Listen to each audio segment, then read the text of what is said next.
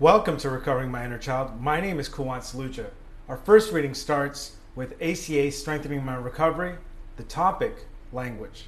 We recognize a spectrum that transcends language and trauma. We recognize the light in ourselves and others. The Big Red Book, page 438. In our dysfunctional families, many of us held our heads down because we consistently heard that language was meant to shame us. We were told things like, I'll give you something to cry about, who do you think you are? Something special? I mean, those kind of things are the core. Uh, also, hearing that in school is the under earning. It's like, yeah, child of God. If you can't do it right, don't do it at all. Some of these are implicit. What are you, stupid? And can't you do any better than that? These negatives become so ingrained in us that we still hear them inside our heads from our critical inner parent. And I think the other thing that uh, you know comes across the mind as I you know continue my healing process is a lot of these were not, you know, it's just easy to blame my parents, but I mean, the school system, um, the kind of schools that, that I went to were also the ones that started introducing these messages. Back to the reading, you know, and I think, uh, you know, I remember uh, one other comment. I remember Adam Carolla said, you know, wants to write a book that, like, you know, adults don't know what the fuck they're talking about. And, uh, you know, I think that is something that I think of because um, I just thought all adults knew everything. Back to the reading. In ACA, we learn to hold our heads high as we wear different affirming messages like one day at a time, first things first, easy does it, and keep it simple.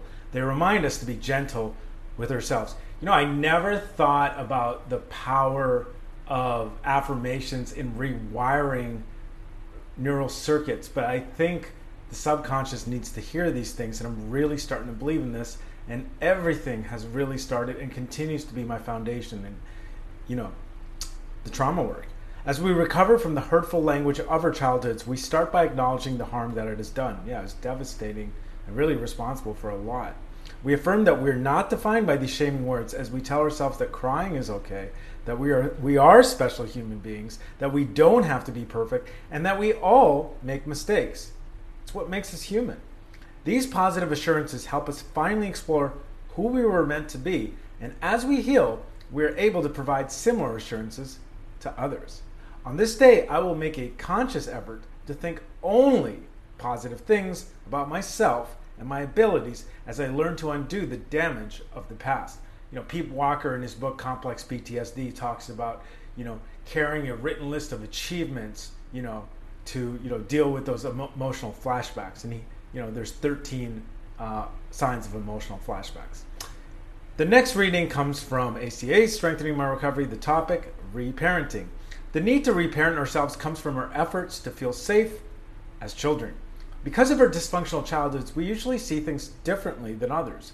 We don't feel all warm and fuzzy when we see a TV commercial where the salesperson loudly exclaims, Come on in, we'll treat you like family. you know, it's like, Oh, I'm going on a vacation with my family. It's like, what? You could do that for a week?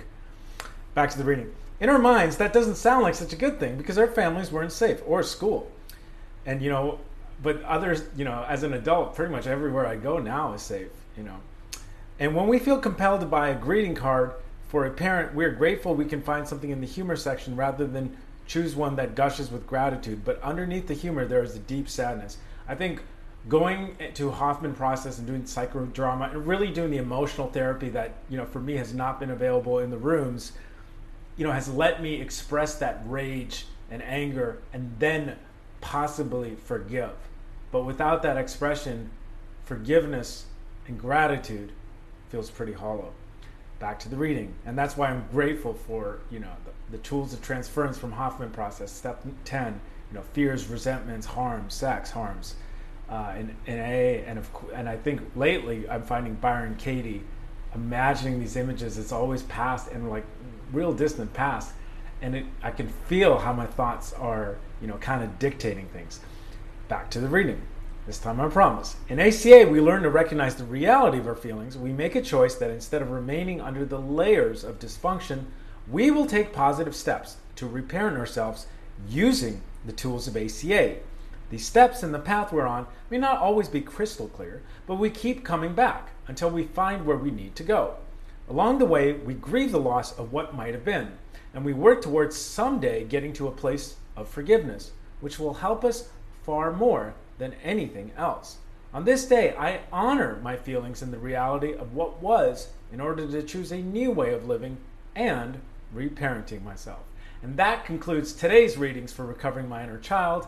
Until next time, this is Kulwant Saluja reminding myself the importance of expression after awareness, the possibility of forgiveness, and to recycle and pre cycle new behaviors.